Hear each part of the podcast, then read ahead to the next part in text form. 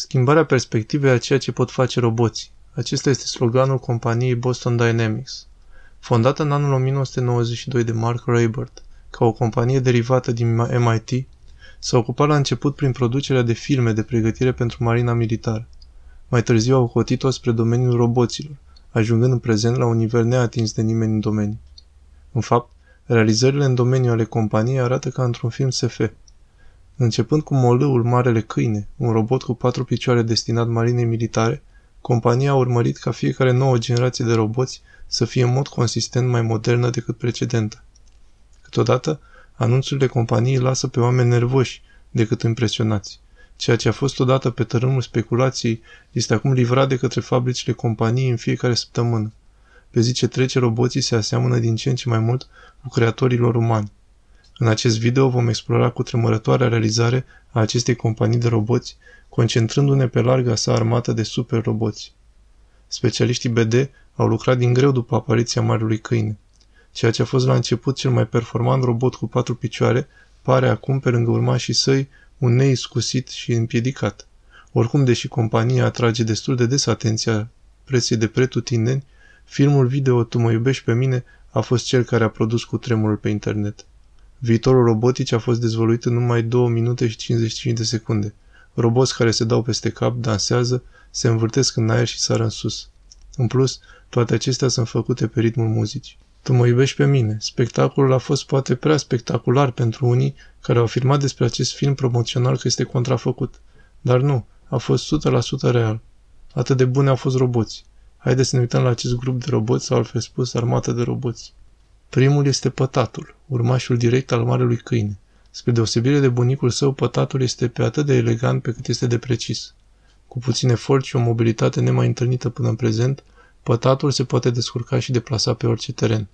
Acesta se potrivește perfect pentru sarcini care implică inspecții de rutină și culegerea de date, iar procesul poate fi în întregime automat. Pătatul poate fi echipat cu un braț telescopic, are un reflector de lumină și o cameră de luat vederi performantă. Deci acesta poate inspecta un obiect înainte de a-l culege de pe jos. Pe scurt, dacă pătatul dorește să meargă la plimbare, acesta poate să-și deschidă singur ușa și să iasă afară. Următorul este lunganul, bătăușul dur. Proiectat pentru necesitățile din întreprinderi, lunganul poate descărca camioane și stivui pachete singur. În ciuda dimensiunii sale mari, acesta este la fel de flexibil și poate să măture în același timp ce mută marfa de colo-colo într-o întreprindere sau depozit. Aceasta oferă flexibilitate și reduce necesitatea altor echipamente fixe. Bineînțeles, atracția numărul 1 a prezentării este gimnastul Atlas, cel mai avansat robot humanoid întâlnit până acum în lume. După lansarea inițială din anul 2013, lui Atlas i s-au adus numeroase îmbunătățiri. La lansare, șeful de proiect Gil Pratt l-a comparat pe Atlas cu un copil, zicând, la vârsta de un an, un copil abia merge pe picioare și cade de multe ori. La acest stadiu ne aflăm acum. La aproape 10 ani de atunci, Atlas este complet funcțional. Atlas are o înălțime de 1,5 metri, o greutate de 86 de kg și 28 de articulații hidraulice. Utilizând algoritmi dinamici complexi, Atlas poate atinge o viteză maximă de 2,5 metri pe secundă și este în stare să execute mișcări dinamice variate. Pentru a obține o asemenea acuratețe în mișcare, specialiștii de la BD au creat o bancă de comportamente care au ajutat la producerea unor mișcări de rutină și obținerea celor mai optime traiectorii. Împreună, această armată de roboți este o realizare impresionantă. Dar ce înseamnă aceasta pentru noi? BD este obsedată să sublinieze caracterul pacifist al familiei sale de roboți. Viziunea lor pentru viitor este a unei lumi în care roboții sunt tovarășii noștri și nu stăpânii noștri. Nu este un accident că unul din roboții lor se numește pătatul și se comportă ca un câine. Cu adevărat, înfățișarea acestor roboți semnifică anduranța acestora. Aceștia sunt capabili de a executa cele mai periculoase munci pe care altfel nu le dau unui om, spații cu totul deosebite sau situații foarte periculoase cum ar fi verificarea liniilor de înaltă tensiune și inspectarea șantierelor de construcții. Oricum, aceasta nu este decât o altă înțeleaptă decizie de comunicare. Așa cum experții au atras atenția, acești roboți sunt dedicați pentru a înghiți o parte din piața forței de muncă la începutul secolului 21. De la cărucioare în depozite la camioane gigant sau vehicule în care se vor conduce singure, acestea vor disloca un număr impresionant de muncitori din domeniul distribuției și al transporturilor. Nu există niciun alt motiv pentru care roboții humanoizi nu pot fi introduși în domeniul construcțiilor sau al protecției și pazei. Într-un final, roboții ar putea ajunge să preia controlul asupra acestora și asta nu prin luptă, ci prin conveniență.